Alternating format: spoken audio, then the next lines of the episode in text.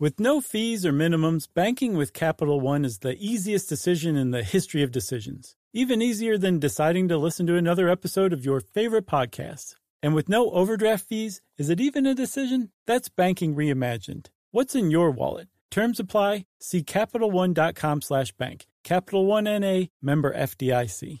Life in our modern age comes at you pretty fast, which makes our time away especially valuable. When I take time to relax, I like to get far from my everyday life, immerse myself in natural beauty, and have unique experiences. But you don't have to leave the US to experience tropical rainforests and islands filled with adventure, warm culture, and national treasures. Visit Puerto Rico, an island with a vibrant spirit that will sweep you away. Because when you visit, you don't become part of the island, it becomes part of you. In Puerto Rico, you can forget where you came from and embrace where you are. Puerto Rico, where visits end but stories last forever. No passport required for U.S. citizens and permanent residents. Learn more and plan your trip at discoverpuertorico.com.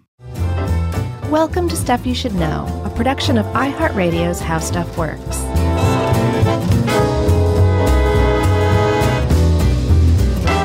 Hey, and welcome to the podcast. I'm Josh Clark, and there's Charles W. Chuck Bryant. And Jerry's out there somewhere wandering around. So if you see her, bring her back. Uh, and this is stuff you should know. A rare top 10. Yeah, where we do all 10. Although I'm sure we'll end up combining some and it'll be like eight or something weird like that. But we just don't even really do these anymore. Oh, I see what you mean. No, no, it's been a while. This one's an important top 10 too. This isn't like, you know, 10 biggest things ever moved or anything like that. did we do that? No, I don't think we ever did. It, it's on how stuff works. Yeah, it is, right? It's a real thing. Yeah. Or maybe like 10 heaviest objects ever moved or something. Maybe we'll do it someday. uh, this is from our old website that we used to work for, though, How Stuff Works. Mm-hmm. And uh, this is, and we've done stuff on different ways to suppress the vote and to rig the vote uh, through gerrymandering and such uh, efforts like that. Well, we we but, did one uh, specifically called "Are Election Laws Designed to Suppress Voting?" and um, yeah. that's a good one to go listen to as well.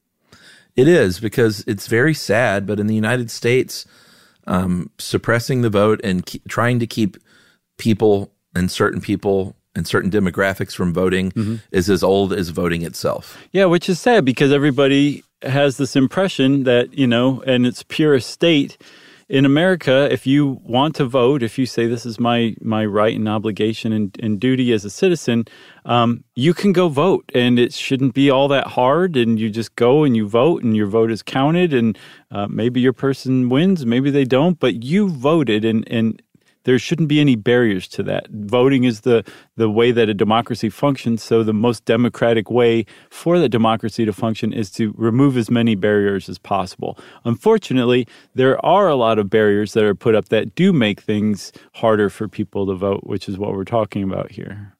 That's right. And they're not old barriers. Uh, the Brennan Center for Justice, which is a think tank in New York, mm-hmm and advocates for civil rights, especially around voting. they said since 2010, 25 states have passed new laws making it more difficult for people to vote in the United States of America.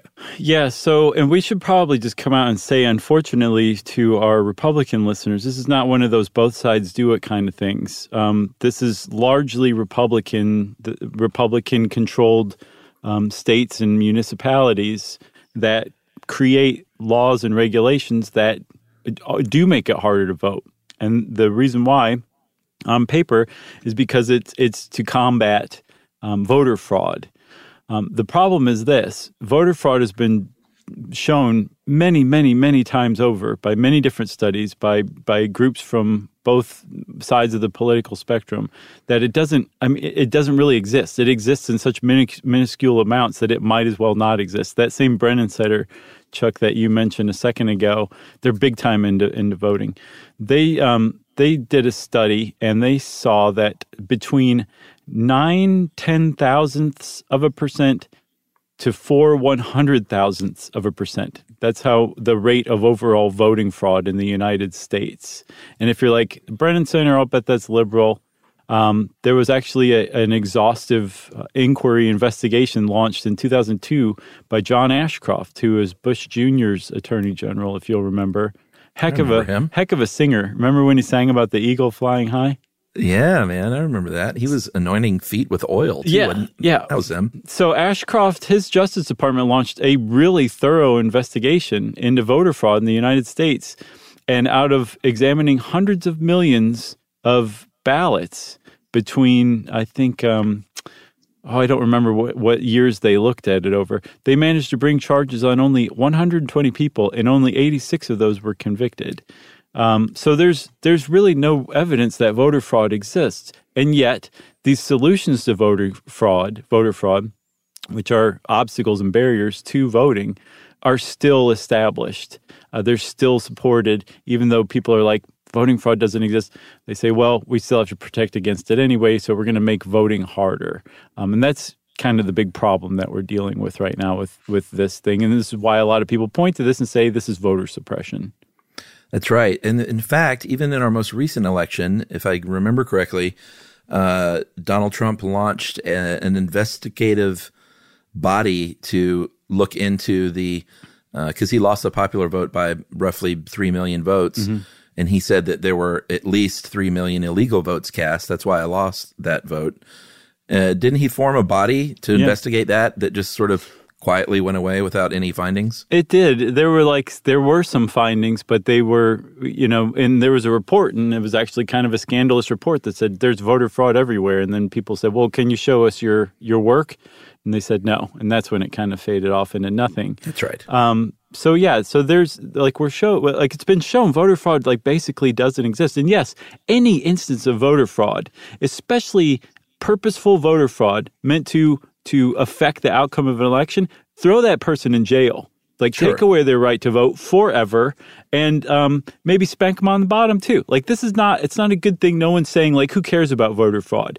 What people are saying is that voter fraud virtually doesn't exist. So to institute all these draconian measures that make it harder for people to vote and seemingly weirdly make it harder for certain groups of people like minorities and poor people to vote um, that's that's a problem because number one, it's a solution to a problem that doesn't exist, and number two, again, it seems to be voter suppression. And a lot of people would say, well, why? Why would why would the GOP care if if if um, like why would they do this then?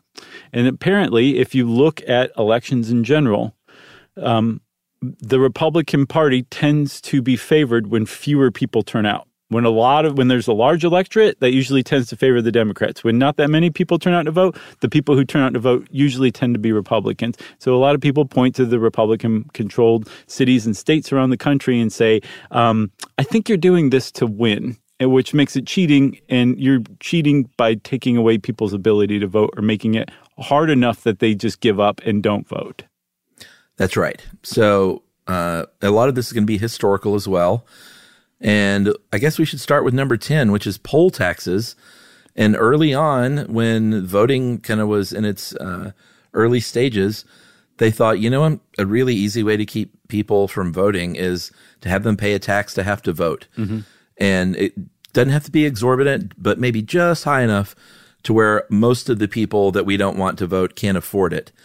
Uh, most of the Confederate, former Confederacy, um, had these poll taxes. A lot of this stuff was in the South historically. Right. Uh, unfortunately, Virginia charged about a buck fifty a year, which was about eleven bucks uh, in today's dollars. So that's not a lot of money, but it had to be paid in cash. And back then, if you were a sharecropper or if you were a smart uh, a farmer with a small farm, you bought most of your stuff on credit and you didn't have a lot of cash lying around. You might have had two or three dollars at any given point. Right, and and you hit it on the head when you said a lot of this happened or started out. A lot of voter suppression tactics started out in the South um, during Reconstruction because all of a sudden there were a lot of black people uh, who suddenly had the right to vote in the the white dominated South, and so the the the white establishment was at threat of being undermined and replaced by black people or people who were friendly to black interests, and they didn't want that. So um, they started instituting things like poll tax, but they had to do it in ways where it appeared um, like it applied to everybody. So a poll tax applied to everybody, but then they would institute things like grandfather clauses, which literally said with poll taxes, um, if your grandfather was able to vote before the Civil War, you're exempt. Well, black people didn't really have the right to vote, especially in the South before the Civil War. So it's impossible that their grandfather would have had that right. With white people who might have been poor but couldn't afford to pay the poll tax, but were probably going to vote uh, in favor with white interests in the South during that election, they would be exempted because their grandfather could vote before the Civil War. And that's how that was done. Yeah, and in other southern states, um, they had cumulative taxes on top of just being taxed. You had to do this several years in a row mm-hmm. in order to earn that right to vote. So all of these things, um, you know, of course, this was eventually rendered illegal in 1964 with the ratification of the 24th Amendment. They said you can't do poll taxes anymore. After 100 years, we've determined it's not fair. Yeah, and it took a couple of years too. So all the way up until 1966, dude, there were uh, four states that still had laws on the books that had to be struck down in federal court that poll taxes were okay. Yeah, which is crazy. Another one that they did was literacy tests, um, which kind of went hand in hand. Again, a lot of this stuff started out in the the the um, Reconstruction and then Jim Crow South, um, and if you were uh, black right after the Civil War, there was a really good chance that you couldn't read. Way more of a chance um, when compared to a white person. I'm not sure what the percentages is, but there were laws on the books that said it's illegal for you as a white person to teach your your um, the the um, people that you have enslaved um, to read or write. It's illegal. Like literacy among slaves is not is not legal. And so, um, one way to prevent those people who were now franchised after the Civil War um, from voting would be to say, well, you have to be literate to vote because, and this is sneaky, because if you're not literate, how can you possibly be an informed voter? You can't just come in and say, I want to vote for this person because I like their name. You have to be informed. And to be informed, you have to be literate. So we're going to test your literacy before we let you vote. Right. Uh, one good example is in South Carolina in the uh, in 1882 where you couldn't, uh, even if you could manage to learn, if you really wanted to vote and you managed to learn to write down your name and, and your, your ballot, they said, no, you got to write down a ballot for each office. If you want to vote for governor and senator and anything else, then you have to, to, to be able to write down all of those and put it in the correct box that's labeled right. that you probably can't read. And we're going to shuffle these boxes around too. So even if you uh, have someone that wants to help you cast that vote, that's not going to be allowed to happen either. Um, and you know, forget the fact that people are uh, have learning disabilities and sometimes have legitimate problems learning how to read, even if they want to learn how to read. Mm-hmm. It's like saying that you can't vote if you if you don't have arms mm-hmm. to cast a to cast a ballot. It's just it's outrageous, and uh, it gets even more outrageous if you go to Louisiana, where they had literal brain teasers that you had to be able to figure out in order to vote. And this one, I, I, I'm sure if I sat down long enough, I could figure it out. Right. But not when I'm probably nervous about casting my first vote as a former enslaved person. Right. So, so this one in particular, and this one was instituted as more and more Black people learn to read. Um, which, so just buckle up for this one. Write every other word in this first line and print every third word in same line but capitalize the fifth word that you write. So you could conceivably, especially as a, a literate person, figure this out. It, it, would take you a little while. But say that you went and, and you so you wrote all this stuff and then you got to the last part where it said capitalize the fifth word, then you went back and scratched out the small case whatever that fifth word was and capitalized that one. Or maybe you capitalized all the words and you had to go back and put them in lowercase the fact that these tests were administered by white poll workers and that they were typically subjective, meaning that if, if that poll worker decided you failed, you failed. When you went back and scratched that out and made, you know, capitalized that fifth word, there was probably a 100% chance that that white poll worker who didn't want you voting in the first place was going to just say, sorry, you failed, you can't vote. Yeah, and you think, well, sure, but this was the 1800s. No, no. Some southern states had these brain teaser tests all the way up until the mid 1960s mm-hmm. when uh, the Voting Rights Act finally said, you don't need to do a brain teaser to vote. That's um, illegal and it's kind of dumb. Yeah. So, you know, there was a lot of um, a lot of chicanery effery, I think, as John Oliver would put it, um, that was going on in the South. Uh, but I mean, the one of the mechanisms that I think that that really got used, um, that were that really just kind of probably the most effective one was just straight up violence, like the the Ku Klux Klan, um, the Knights of the White Camellia, um, a, a bunch of different groups, terrorist organizations grew up to terrorize black people and people who supported the rights of black people um, to send a message saying like no we're we're the white power structure is going to be staying in power around here and we will go so far as to murder you and your family and make examples out of you to like leaving you in a tree as a signal to everybody else this is what happens when you try to vote. This is what happens when you you try to register other people to vote. Um, and it was a, a, a very long lasting legacy that went on from the end of the Civil War up until I believe Congress finally uh, passed a, a, a law saying that no, this is this is illegal. You can't do this kind of thing. But it went on for decades like this. Yeah, they finally made it a federal crime, and more than three thousand Klan members were indicted. Uh, only about 600 of those were actually convicted mm-hmm. because, again, we're talking about juries in the South for the most part. Right. Uh, this seems like a good time to take a break. Okay. And we'll pick back up with number seven right after this. Learning stuff with Joshua and Charles. Stuff you should know. Listen to this. It's a game changer. Amazon is now in healthcare. Yes, Amazon. It's called Amazon One Medical. They offer same day appointments, and if that's not convenient enough for you, they also have 24 7 virtual care. Yeah, you know, imagine you're feeling so sick that even the thought of getting out of bed is just too much for you. With Amazon One Medical, you don't have to leave the house. Of course, what good is that if you then have to drag yourself to the pharmacy, but you don't have to do that either because of Amazon Pharmacy. It makes a lot of sense. Delivering things fast is what Amazon is known for, and that's exactly what they do here. They'll deliver your prescriptions directly to your door. No waiting in pharmacy lines with people who probably all have something worse than whatever you're there for. Again, this is a game changer. Thanks to Amazon Pharmacy and Amazon One Medical, healthcare just got less painful.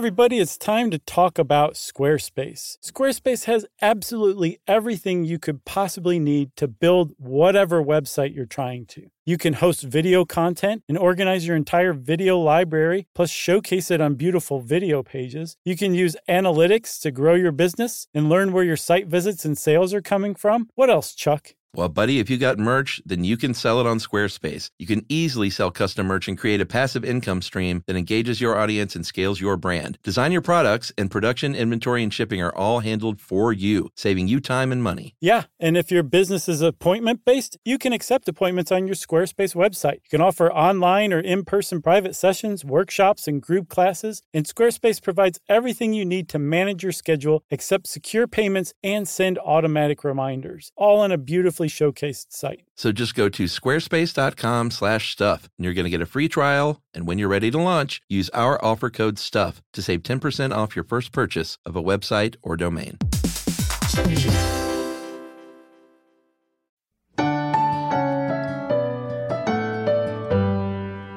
Stuff you should know. Number seven. right.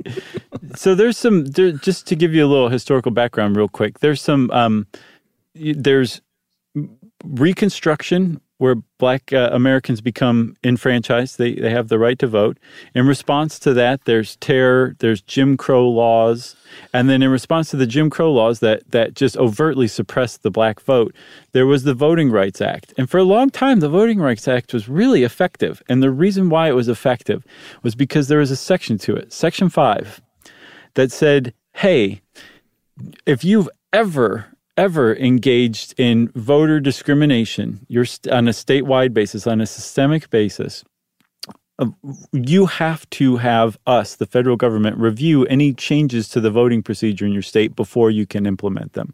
And so, any state that wanted to try to come up with some voter suppression tactic, it, it might be brilliant but if the federal government said no, they couldn't do it. And so the vote would be saved in that respect. Well, in 2013, the Roberts Legge Court um, struck down Section 5 of the Voting Rights Act. So now we're seeing the result of that, where voter suppression tactics are starting to come back, and they're starting to come back in, in like this avalanche of, of tactics where across the country, if you put them all together, it's a real problem. But the Voting Rights Act figured in dramatically to save the vote of people, um, and the, the gutting of that Section 5 in 2013 by the Supreme Court did the exact opposite to it.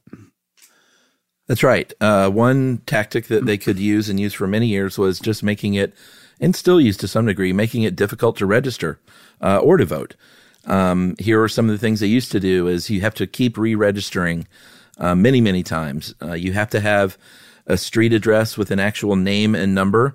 And if you were an African American living in the rural South, you may not have an actual street address um, on the the dirt road uh, next to the field that you farm. Um, it, it, you know, little things like this, these technicalities to meet these requirements to vote that they knew that African Americans didn't have. Mm-hmm. And, you know, there are, were and are still literal conversations. Some of them these days are even on tape where you hear public officials talk about making it hard for black people to vote. And if we do this, this is how many people we think we can keep off the voter registration logs. Mm-hmm uh, it's just it's shameful, and um, I'm surprised we're not screaming at this point. we're trying to keep it together. Uh, it wasn't just in the South, though. In the North and in the West, in the early 1900s, um, there were immigrants, and they didn't want immigrants voting a lot of times. Mm-hmm. Um, ethnic and religious minorities, they didn't want voting. So, in places uh, in the North and the West, like uh, New Jersey and California, they made it tough for immigrants to vote by saying you have to have your uh, your original naturalization papers at the polling place. Mm-hmm. Uh, or maybe we don't want, maybe the interests of people who work in factories don't align with ours. So here's what we'll do. Those people work long 10 to 12 hour shifts, can't make it to the polls. So we're going to close the registration offices before those factories shut down every day right. to keep them from voting. Yeah.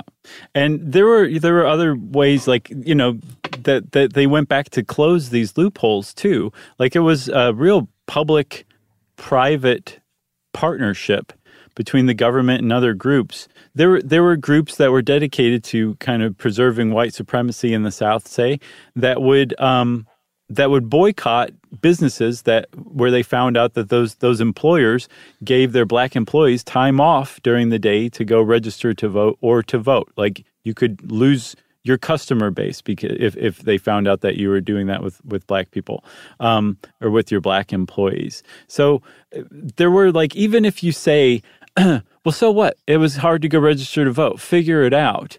Um, it, it was disproportionately leveled at black voters. And even if you did figure it out, there were repercussions for figuring it out too. Yeah. Or in New York, uh, if you know that um, a lot of Jewish people might vote in a more liberal way. Mm-hmm. Hey, let's have registration times on Saturdays and uh, Yom Kippur when we know that Jewish people won't be able to get out and register to vote. Right. It's high time that we make uh, voting days national holidays. I agree, Chuck. You I know? agree. It should be a paid holiday. Um, a national paid holiday, or have it on Saturdays. Do something, but m- make it less hard for sure. Yeah, like people uh, need to be allowed to vote, and we're not talking about um, voter fraud. We're talking about legal Americans right. having the right and the ability to vote in as easy a way as possible. Yes. And if you also say, well, if they really wanted to vote, they would they would find a way to do it. When's the last time you didn't log into a website because it required two-factor authentication? Give me a break. And we're talking about having to take a bus across the county to register to vote Burn. when you have to be working and your employer won't give you time off. So you have to take sick time to just go register to vote. And then you have to do it all again to go vote. It's, it's more problematic than it appears just when you're saying it out loud. That was a good burn. Sick burn. Thanks, man. Uh, number six, straight up voter intimidation still happens to a large degree. Uh, in 2004, it was reported that in Florida, in the state election there. They sent uh, plainclothes state troopers to the homes of 40 to 50 elderly black voters mm-hmm. to question them uh, for supposed election fraud. Um, and that when they asked the state officials why they sent these state troopers, they said, "Well, we saw we thought it might be a more relaxed atmosphere." to to come to their home and ask these elderly black voters about whether or not they participated in voter fraud. Which, by the way, it, this investigation turned up absolutely no fraud whatsoever. So didn't happen. Um, which is like basically all investigations of voter fraud turn up no fraud whatsoever. And a lot of people say, well, these investigations are really just um, intimidation tactics. And this one to me is one of the more despicable ones because it it directly traces right back uninterrupted to the Reconstruction era. And the fact that Yeah. it's still going on today is just despicable to me. But they, Yeah. it, it is, and it's not just, um, you know, state troopers showing up at your house to ask you personally. There was a really famous case that our dear governor in Georgia, Brian Kemp, um, when he was Secretary of State, because we need to remember he was Secretary of State running an election that he was the one of the two candidates for governor in. Um, and a lot of people say, well, he did some shady stuff, which we'll talk about later. But when he was just straight up Secretary of State, he oversaw the arrest of the Quitman 10 plus 2, where two African American school board school board officials um, who were elected a couple of times uh, in this one election in a runoff, fair and square, they were arrested and their supporters and campaign advisors were arrested and taken to jail and had mugshots of them put on the news um, because they were accused of voter fraud. And after years, the charges were finally dropped. Not a single person went to jail. No one was convicted. Um, but a lot of people point to that and say, if you don't understand that as a clear message to African American, not just voters, but also uh, office holders, um, that they they shouldn't bother running or else their lives are going to be ruined, th- then you're you're really missing the point here. Yeah, in 2014, there was another intimidation tactic. Uh, and this is just, you know, these things that aren't technically illegal, but uh, where candidates just try and be very sneaky. And if they can, you know, if they can trick 100 voters into doing the wrong thing, then it's their their time has been well spent in their minds. Right. But uh, Mitch McConnell's campaign sent out these uh, mailers that were marked election violation notice. And it had the warning, you are at risk of acting on fraudulent information. And you start to read it, and what it is is just um, basically, here's my opposition candidate, and um, we don't like what they say, so this is fraudulent information. Right. But they they dress it up in a way, sort of like the Publishers Clearinghouse, that makes you know our, our elderly citizens drive across the country thinking they've actually won real money Right. This is the opposite. making it yeah this is the opposite of that but using the same tricks basically is like you you get a notice in the mail um and these you know it's usually preying on people that are that are older in our Mm-hmm. country which is sad and awful uh, and they get a notice in their mail that says, oh, "Oh my gosh, I'm at risk of acting on fraudulent information." yeah. Um, and you know, they took this. Uh, they were sued, but a federal judge said, "No, I'm sorry, uh, uh, rejected." Basically, Yeah, and uh, I mean, uh, and, and also intimidation too um, can be official, like in part of official policies. Like uh, uh, some of those poll taxes in the South, um, they added the extra layer of keeping you from even trying be, by saying the only place you can go pay for the poll tax is at your sheriff's office. You- Right. You, might say, um, especially if you're white. Uh, well, big deal. You have to go to the sheriff's office. Well, imagine if you went to the sheriff's office and there was a really good chance that while you were there, paying your poll tax so that you could go vote. And for that reason only, they said, Hey, by the way, while you're here, you know, we've got this case open. Where were you on Tuesday night? And you would tell them, and they would say, Well, can you prove it? Um, just knowing that that was a possibility. And if you don't realize that was a possibility, I would urge you to to brush up on your Jim Crow South history. Um, would would d- dissuade a lot of people, I would guess, from going to pay that poll tax and then going to vote. remember when Homer Simpson thought he won a boat and had to go to the police station to claim his prize? yeah, That was a good one, though. yeah, that was a good one. Uh, another one, number five, is something that is still. You mentioned Brian Kemp in Georgia, um, pr- pruning names from the voter rolls. I thought that that was. I thought that, that was a generous word that they used. Pruning. Pruning, because it makes it seem like methodical and, um, you know, well informed. Yeah, well, this has happened time and time again. Before the 2000 election for president uh, in Florida, once again, state officials, uh, Republican controlled Florida, they hired a private firm to go through the registration rolls, delete names who were people who had died, mm-hmm. who were registered multiple times in multiple places, or convicted felons, or declared mentally incompetent in court proceedings.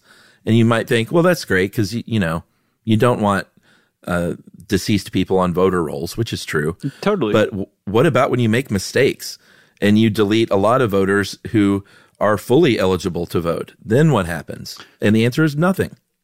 No, there's not. And by the time that it, it does turn out like, oh, we made a mistake, uh, the election's long over. These these in, in inquiries and the reports that they produce are usually a couple of years after the fact. Um, but they in Georgia in particular, they found out that again the guy who oversaw the purging of the voter rolls was one of the two candidates in the election.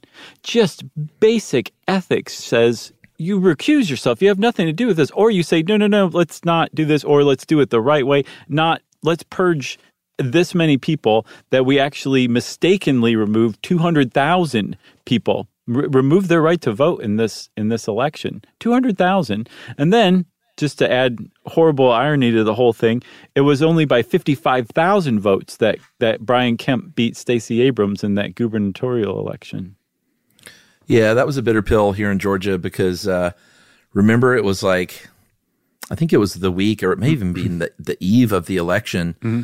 when they lobbied the charge that the Republican uh, system had been hacked and that they were launching a case against Abrams to look into it.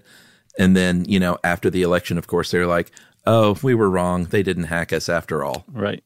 Which again, who who said that they that they were hacked? Was it the Secretary of State Brian Kemp, who was also running for governor against Stacey Abrams? Yeah, yeah. Um, what about voter ID? Voter or ID. Should we take a break? Oh yeah, let's take a break. I'm pretty charged up here. All right, we'll take a break and we'll talk about voter ID and some uh, and a few more things right after this. Learning stuff with Joshua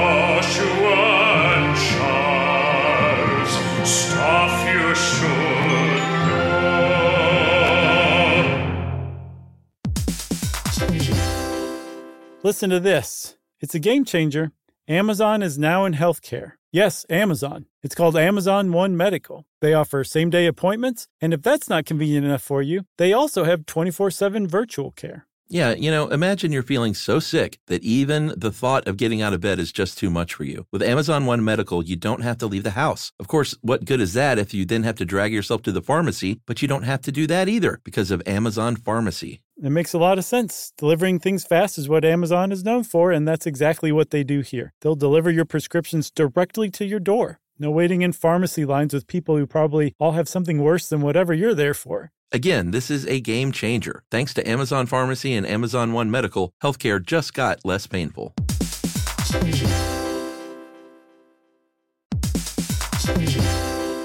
Hey, everybody. Summer is the perfect time for gathering with friends and family in the backyard to enjoy premium cuts of meat, fresh, seasonal produce, and more. And of course, we're talking about Whole Foods Market. And speaking of that meat, you can fire up the grill with premium cuts of meat like no antibiotics ever beef New York strip steak and beautifully marbled boneless beef ribeye steak. Your grill will thank you. And you can also grab and go. Whole Foods Market has grab and go favorites like packaged salads, appetizers, and sides. They're really perfect for bringing to any kind of potluck barbecue. Yes, plus don't forget dessert. Every gathering needs dessert. You can dig into limited time seasonal pies from their experts in the bakery. Or how about some adult beverages? You can always fill up that cooler with some summer beers, seltzers, sparkling wine, canned wines, and more. Must be 21 plus, of course, and please drink responsibly. So make Whole Foods Market your summer grilling destination.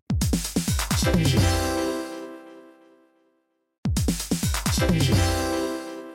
You Should Know is brought to you by our friends at Sierra Nevada Brewing Company, where trailblazing runs in the family. That's right, from introducing a generation to the glory of hops with their iconic pale ale to taking hazy IPAs nationwide with Hazy Little Thing, one of my favorite beers. It's an adventurous spirit that you can taste in every sip. Yeah, What started in a homebrew shop is now one of America's top craft breweries, known for leading the industry in sustainability. And Sierra Nevada is still family owned, with a passion for innovation and doing things right. So find your next favorite beer wherever fine beverages are sold, from the original and always boldly hoppy pale ale to the juicy fruit forward hazy little thing. With new brews for every season, there's always something to discover. Sierra Nevada Brewing Company, still family owned, operated, and argued over. Visit sierranevada.com today to taste the difference.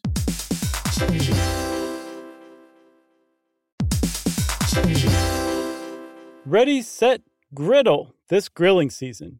Get the Weber Slate rust resistant griddle with a carbon steel cooktop that's safe for metal tools. It's pre seasoned with food safe oils and ready to cook on right out of the box. With no use of coatings, you can use metal tools to flip, press, and scrape without worry. It's the griddle that stays ready, not rusty. Everything rusts and nobody talks about it because they couldn't fix it until now. With Weber's new rust resistance technology, your Weber will last for years. Yeah, when used, the carbon steel griddle hardens and bonds the surface, which reduces the ability for moisture to collect and rust to form. Plus, the griddle heats evenly edge to edge, reaching all the way up to 500 degrees. That's right. And with the Weber Works Prep Cook and Store system, you can keep cooking and cleaning supplies handy, carry food and condiments from the kitchen to the griddle, and even convert the side table into a prep station. So get fired up for your new Weber Slate rust resistant griddle.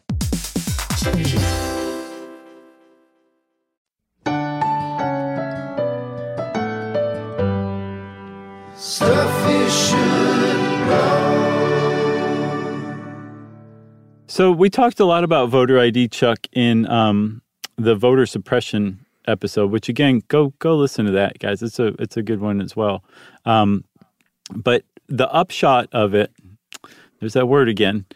The upshot of it is that um, if you require someone to show their that they are who they say they are when when they go vote, you can make a, a good case that at the very least you're adding an obstacle or a barrier to voting. But you could also say, well, if you have to pay for that, that technically constitutes a poll tax. And people say, oh, yeah, well, Section 5 of the Voting Rights Act doesn't exist anymore, so go sit on it. Ralph Malph. Yeah, I mean, in some states it costs up to sixty bucks. That's uh, that's get that, unconscionable, man. that ID, and you know, sixty dollars for some people is their grocery money for the week uh, when you live paycheck to paycheck. And uh, again, you know, it's really easy to say, well, you know, just pay the money and go out and get your ID so you can vote if you really want to vote. If it's a choice between that and putting food on the table for your kids, it's a barrier to voting, plain and simple. Yeah, and also, I mean, there are plenty of states that rightly who require a voter ID, um, rightly offer free IDs that you can use to vote. Um, like that's definitely the way that it should be. But that's still, again, anytime you require somebody to, to potentially take time off of work, that puts an enormous uh, burden on like working like the working poor. Like people who just can't afford to take time off of work they might be in a job where there's enough people um, who would love to have that job that if they take a sick day their boss can be like you know what? I know you weren't sick and you're fired. This is the last straw. So your job could actually be on the line. It could be more than just a loss of hours. It could equal the loss of a job. And again we live in a democratic country where uh, the bar- the barriers to democracy should be lowered not raised, lowered. And yes, we should vigorously prosecute any instance of fraud, but because that hasn't been shown to exist, lowering the barrier so people can legally vote is not problematic. And it's anti democratic to do that, to raise them. It is, and when you when you hear these uh, these taped conversations, they're not talking about voter fraud. They're saying, "Hey, we can get probably a 2.5 percent reduction of African American voter turnout in this county if we do X." And I again, like we keep saying, African American voter turnout. Like when when there was when I think Miami um, purged their voter rolls in uh, I don't remember exactly when it was, but there was a commission that did a report on it, and their purge affected sixty five percent. Like 65% of the people who were deleted were black voters, even though those voters represented just 20.6 4% of the population, whereas only 16.6% of the people who were purged were white, even though those people represented 77% of the public. So yeah, like if you if you look at studies of this stuff, it disproportionately impacts black voters typically minority vo- voters as a whole, but definitely black voters for sure. And that's not to say like the Republican Party just hates black people. The Republican Party knows that African Americans typically tend to vote Democrat, and they're a large group of people. So if you can make it harder for them to vote, um, you're probably going to affect the Democrats' vote, not your vote. Yeah, another thing that you can do is close uh, polling stations and limit polling hours in counties where you think it might help your vote. Um, there are a bunch of swing states, North Carolina, Ohio, and some other states that have cut early voting days or hours. Um, there was a report in 2014 that said they're more likely to inconvenience black voters who like to vote early and in person Mm-hmm. uh, historically. Um, in Maricopa County in Arizona, there were 400 voting uh, voting locations in 2008. In 2016, there were 60. This is a huge, huge problem. A huge problem. This is a one one way that this is going on, making it harder to vote by making voting less available to people when it can totally be afforded. Um, it's being pruned, um, and it's not just Texas. Although Texas has some egregious stuff going on since 2000. Um, oh, I don't remember. 2014, maybe.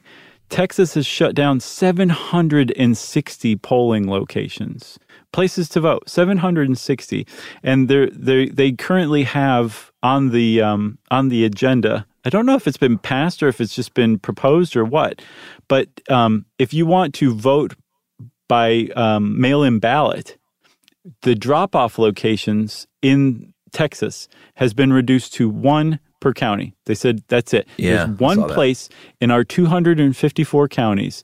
There, there's one place in each of those counties where you can take your ballot to drop it off. The problem with this is that some of Texas's counties are enormous. Texas has a number of counties that are larger than Connecticut and Rhode Island put together they have something like 120 counties that are larger than Rhode Island. Granted, Rhode Island is small, but Rhode Island is a small state. These are counties in Texas we're talking about. And in one place in each of those counties, there's a place where you can drop off your, your mail in ballot. Um, that's, that's, that's a problem. And a lot of people are just going bonkers over that one. Yeah, and beyond uh, closing polling places, uh, like having to maybe take two or three city buses to get to your place to vote. Sure. When you finally get there, if you manage to uh, go through all that trouble, which is again they're trying to to make you say, you know what, it's not worth the trouble. Yeah. Uh, then you're met with you know five, six, seven hour lines Right. all day long. Right. Uh, and this is what you get for your for your troubles to try and participate in American democracy. Yeah. So going on your, on your lunch break doesn't end up working out very well. Uh, what about trickery number two? this is pretty awful. Um, you talked about that one by um, the people. I don't know if it was Mitch McConnell's campaign or just a, a group supporting him, or if it was one and the same. Who knows? Um, tricking people by saying you're about to act on fraudulent uh, information or something. That I mean, that's long standing. There is one. I, I'm guarantee we talked about this before. I, I'm almost positive, but in 2008, um, someone in Virginia sent a flyer out that looked like it was from the state board of elections that said, um, if you're a Republican, you should vote on November 4th. If you're a Democrat, you vote on November 5th, which is the day after the election, which is in one way hilarious. I mean, it's just hysterical that, that somebody did that. In another way, in the fact that it, it could have, even if it didn't, but it could have impacted somebody's vote by purposefully confusing them. That's despicable. Again, that's a word I keep going to because I genuinely feel that way about going to any length to, to deprive or fool someone out of voting. Right, but if you get caught doing that, surely there is uh, a massive debt to pay uh, via jail time, like in Maryland. Uh, in 2010, a robocall campaign during the gubernatorial election told thousands voters in uh, African American neighborhoods that they could, quote, relax and stay at home that evening because Democratic incumbent Governor Martin O'Malley had already won the election.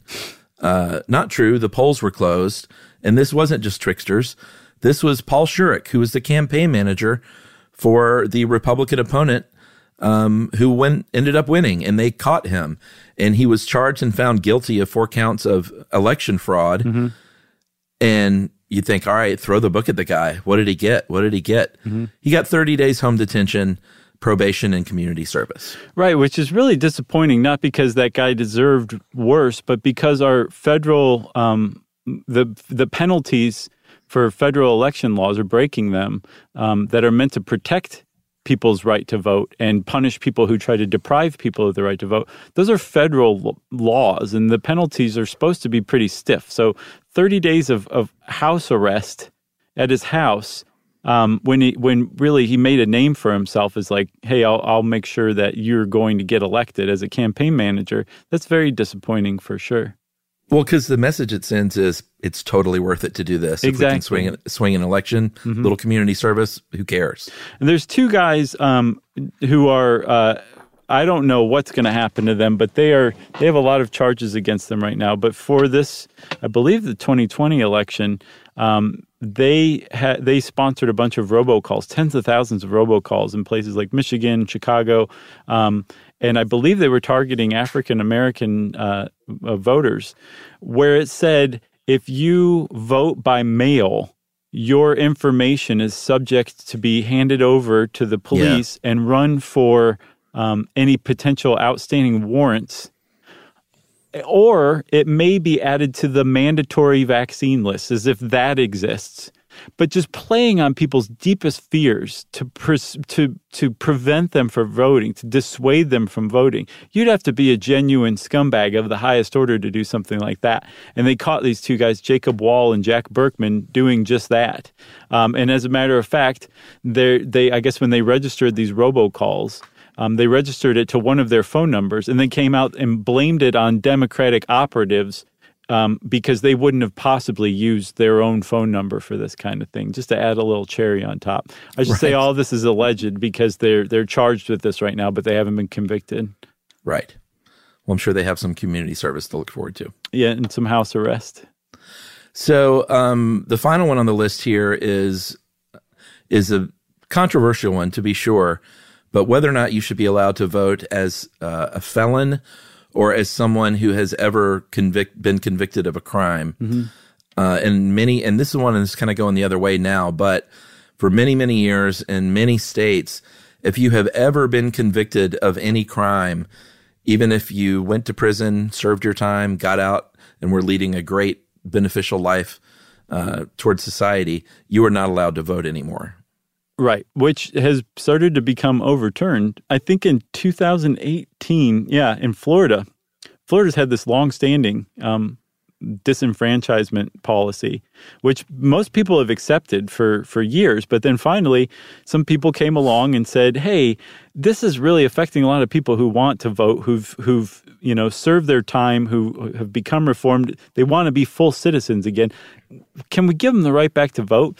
And in 2018, that was on the on the uh, ballot, and Florida voters overwhelmingly said, "Yes, totally, let's do that." They have to have served their time and repaid all of their restitutions, but we're we're going to um, give them the right to vote back. And it was a huge victory. And then there was a Republican lawmaker who said, "Well, wait a minute, this is kind of vague. Um, it says that they they have to have." Um, have have fulfilled all of their sentencing obligations. There's a lot of these people who are about to get their their right to vote back who haven't paid all their fines and fees, which as it's been understood traditionally, you have basically your lifetime to pay off the the actual financial fees and restitution that come along with um, being convicted of a crime uh, that that that you have to pay that off first. That's that's in the law and actually got passed in the Florida legislature, Republican controlled legislature, that um, you have to pay all of your fines and fees first before you can get uh, enfranchised again, and that's proving to be an enormous problem for a lot of the um, uh, former convicts. Yeah, so it you know it continues to this day. I know we got on our soapbox and pretty passionate about this one, but we're both believers in the right to vote and to make it as easy as possible for uh, eligible voters to vote. I don't see any argument counter to that. Right. That's that's valid. Why why wouldn't you in a great democracy want as many people to vote as possible? again, the only argument you will see again and again is voter fraud. And if you can show that voter fraud doesn't exist, then you just knock the legs out from under it, and all it's just exposed as voter suppression. Then, so hopefully, the more people who know about it, Chuck, the the harder it is to do stuff like this. And I hope that that's the case because that's why we shared this. Because I don't care what political persuasion you are, it's wrong to suppress the vote. It's just Yep. wrong. I'm sorry. Uh, if you want to know more about voter suppression, um, you can go try to vote and see what happens.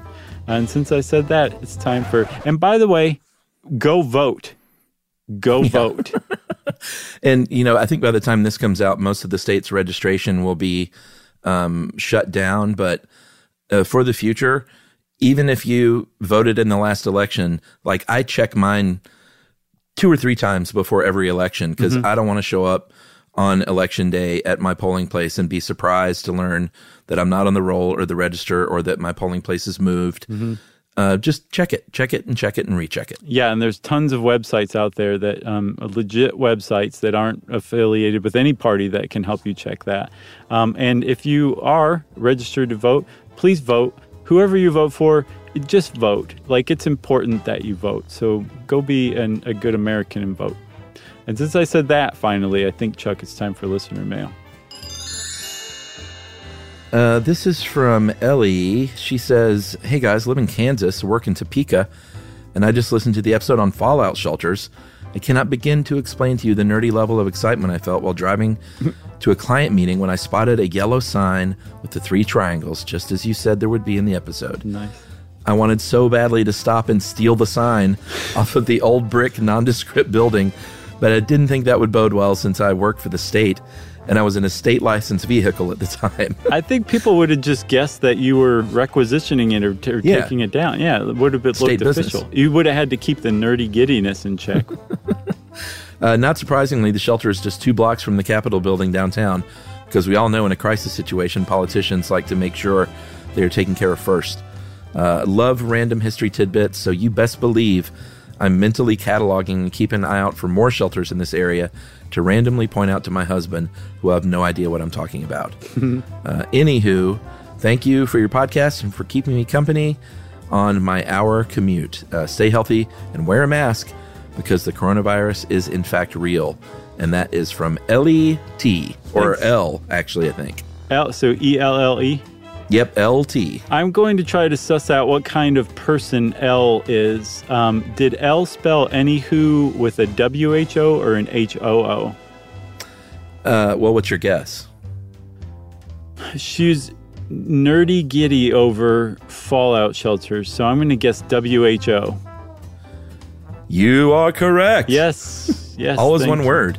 A N Y W H O. Yeah, because I think that that um, that suggests a certain amount of attention to rules and details. Note that she didn't take the fallout shelter sign, even though she could have. And any who H O O is much more like whimsical and like I'll I'll take my shoes off and roll down a hill, even though I'm in my fifties, kind of thing. Right, but she also believes that masks save lives, so, you know. Right. Attention to rule and details.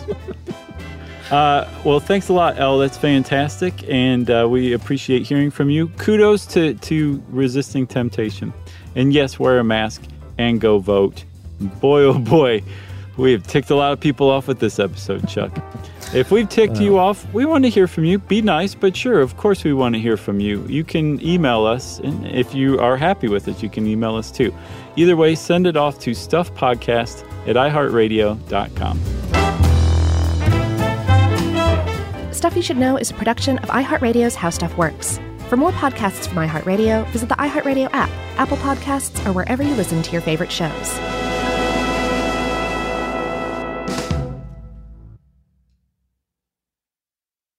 Hey, if you haven't heard of Visible, well, now you have. They're the wireless carrier that's making wireless visible. It's in the name. Switch to Visible, the wireless company that makes wireless visible. Get a one line plan with unlimited 5G data powered by Verizon as low as $25 a month every month, taxes and fees included. Use promo code STUFF. 20 to receive $20 off your first month for listening to this podcast. Switch now at visible.com. For data management practices and additional terms, visit visible.com. The visible monthly rate is $25 per month.